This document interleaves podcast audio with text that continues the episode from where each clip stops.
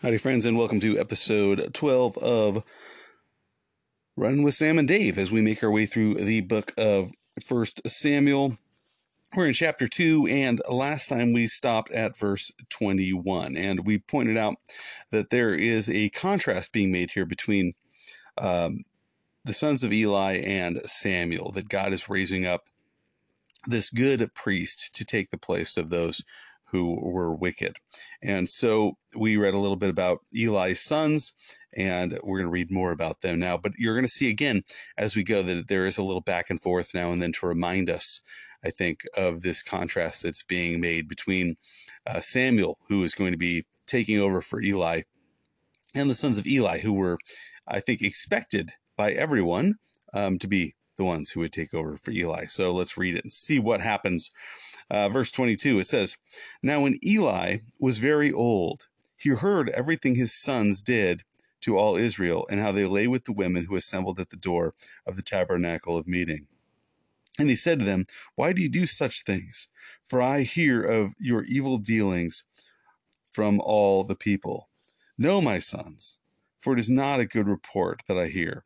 You make the Lord's people transgress. If one man sins against another, God will judge him. But if a man sins against the Lord, who will intercede for him? Nevertheless, they did not heed the voice of their father, because the Lord desired to kill them. All right, so there's a whole lot there, but let's just go back and look at it real quick.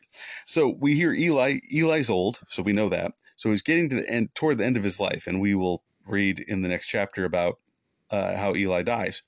But Eli hears about everything his sons are doing. He hears about their wickedness. He hears about the things um, that they've done that we've read about previously and things that we hadn't read read about previously uh, in verse 22.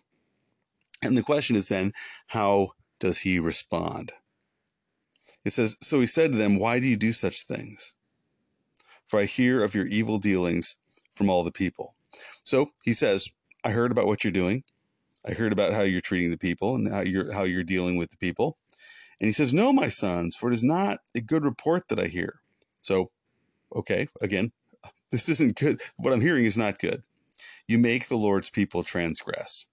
All right, so he says, Look, you look what you're doing is is bad. It's not just that you're doing something that's hurting you, you are causing spiritual damage to the people. If one man sins against another, God will judge him. But if a man sins against the Lord, who will intercede for him? So he's, he's pointing out, like, look, if these people were just doing wicked things to each other, that'd be one thing, but you're causing them to turn from the Lord. What you're doing is is worse. It says, and then, nevertheless, they did not heed the voice of their father, because the Lord desired to kill them. So this is interesting, and, and a lot of people will say, well, wait a minute, God, God desired to kill them. Yeah, God, God's going to make an example of them. That's that's what he's going to do. Now, here's the thing: was it God? Did God desire to kill them from the very beginning? Was that His desire?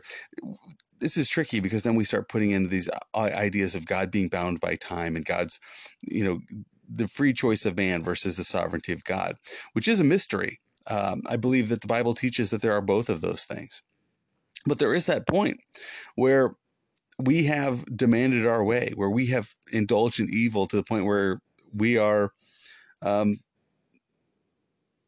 beyond that place of repentance. Now, do you know where that point is? No, I don't think we know where that point is, but I don't want to try to find it.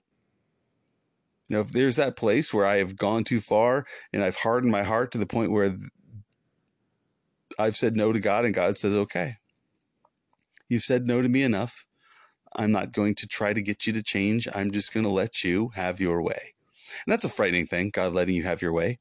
I've kind of learned that in my life that uh, my way is usually not the right way. And so um, the only time my way is the right way is when I say, God, I want my way to be your way.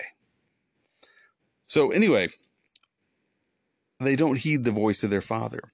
So, what's the mistake being made by Eli here? Eli doesn't do anything, right? He he he says stuff, sons, this is wicked. Don't do this but he doesn't do anything about it.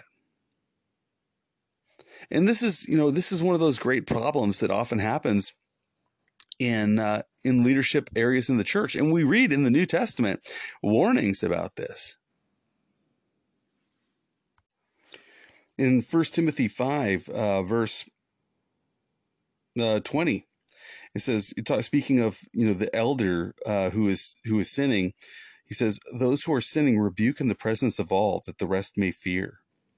See, as a teacher, we're held to a higher standard.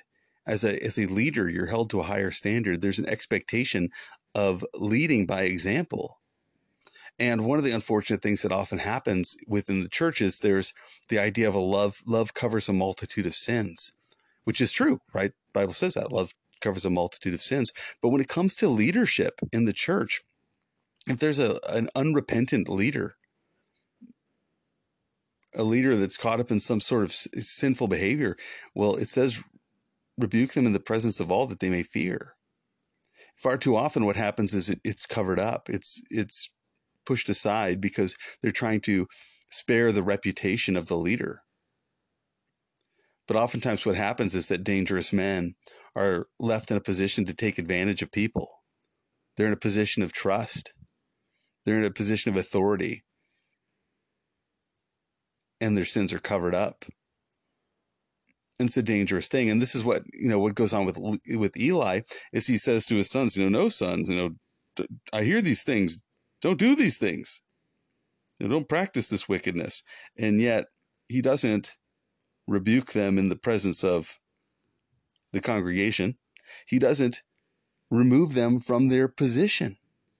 I mean, this is one of the problems that's happened uh, with uh, the the Roman Catholic Church, with all the um, the abuse scandals, where priests were abusing people, and then the word came out that they were uh, abusing children or having inappropriate relationships with with women in the church or whatever, and rather than removing them, they just moved them. They just moved them to a new spot so they could continue their behavior. And you know that's what happens with Samuel's sons is that they're not removed from their job. He just tells them, "Don't do this. This is bad." But they don't listen. But in verse 26 there's a contrast. It says this, "And the child Samuel grew in stature and in favor with both the Lord and men." I love that that there's that phrase in there that we hear that same phrase said about Jesus. That he grew in favor with both the Lord and men. Now, when we hit 27, we're going to see a new character appear. We don't know who this is. He's just referred to as a man of God. And so a word comes to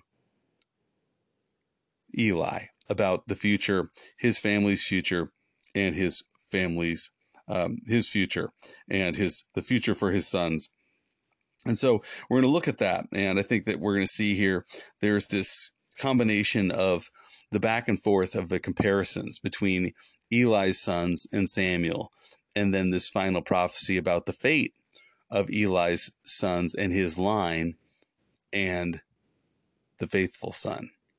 And it's a little tricky because I think the faithful son is a combination of a picture of Samuel who's to come, and a greater picture of Christ, the real, true, faithful Son. But we'll talk about that next time. God bless you. Talk to you soon.